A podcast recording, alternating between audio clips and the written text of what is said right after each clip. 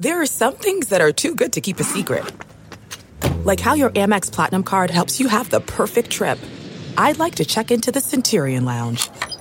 Or how it seems like you always get those hard to snag tables. Ooh, yum. And how you get the most out of select can't miss events. With access to the Centurion Lounge, Resy Priority Notified, and Amex card member benefits at select events, you'll have to share. That's the powerful backing of American Express. Terms apply. Learn more at americanexpress.com slash with Amex.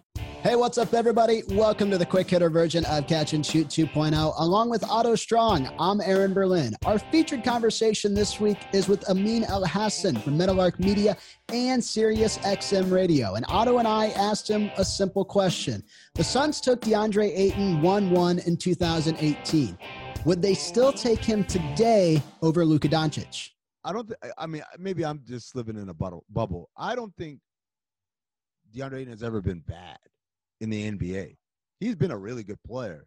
He just has the misfortune of a generational type player being picked a couple selections after him. Well, it's and the curse it, of being one one, right? Like there's right. Th- there's always a stigma with being one one. The expectations are too high.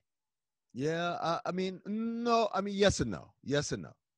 There is, but his is not a case of the expectations being too high.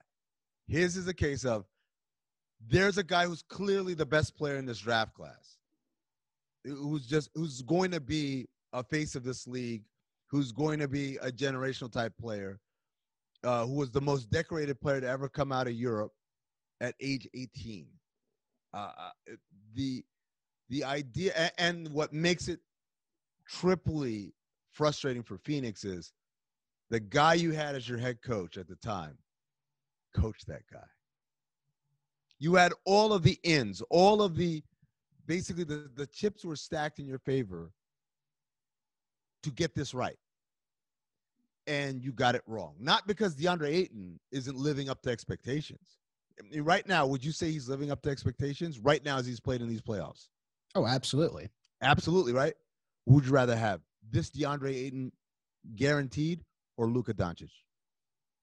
Well, because he's playing in the finals, I'd take this DeAndre Ayton guarantee. I'm talking about. I'm talking about in general. I'm not talking about right now. Who'd you rather? Oh have? well, if if I'm projecting a roster out, I'm definitely going Luka. Right, like it's not close, and that's again, that's not Ayton's fault. No, he's, but it's it's also positional need too, and what's important today. Let me NBA. tell you right. Right now, obviously, in these finals, center is the biggest thing that they need.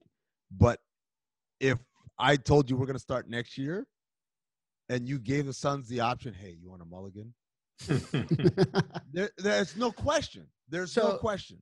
so be, because that draft was so deep too, you know, and you think about who was taken at five with Trae Young. Yep.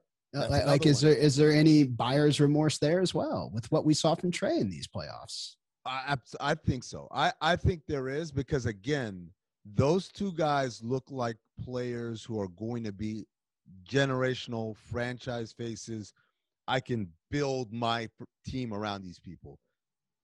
And DeAndre Ayton looks like someone who could be a great player, multiple time All Star, multiple time All NBA, but also not quite as good as those guys. He's not going to be one of the three best players in the league.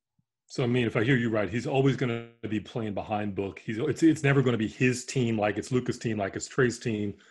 Um, so, so here's here's my here's, here's my question. I'm sorry to cut you off, but but do you feel like if they got Luka, and I get I get it, you know, there's there's the there's the future and there's the now. If you get Luka and he's the future, then you probably don't have Chris Paul coming in. You don't have what you have right now.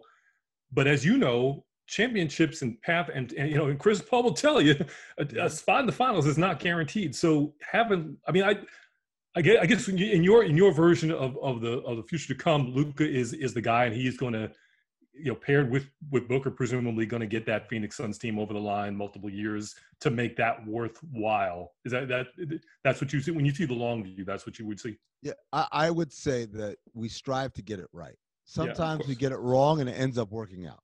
Mm-hmm. Right? Suns got that wrong, but it ended up working out because, as you point out properly, that the him going there makes the team be a certain way. And when Chris Paul is available, they say, oh, that's what we've been looking for for years. Let's get this point guard. And now it all comes together. that doesn't change the fact that you had the chance. It's it's like uh, it's like Houston in 1984 drafting Hakeem Olajuwon, right? It worked out in the end, but you can't tell me, oh yeah, no, no, no, Michael Jordan, not to hell with that. and that, and that's the big thing. I'm not calling Ayton Hakeem. I'm not calling Luka Jordan. I'm just saying there's ways where you can get it wrong and it still works out for you in the end. And not that did you change anything, right? Because I'm pretty sure Houston's happy with the two championships it's mm-hmm. won in the 90s.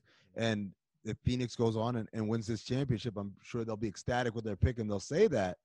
But I think you look at Luka and you're looking at someone, like I said, who's going to be mentioned with Magic Johnson and Larry Bird and, and Tim Duncan and those kind of guys.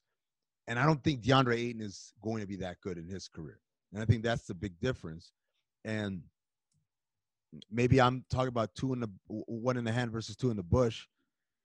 The one in the hand is probably better for Phoenix, but I, I don't know. I think no one sets out to get it wrong and hope it works out. Everyone sets out to get it right. If you'd like to hear more from Amin Elhassan, check out the full version of Catch and Shoot 2.0 from Pure Hoops Media. You can also see the video version of the Catch and Shoot Quick Hitter on the Pure Hoops Media YouTube channel.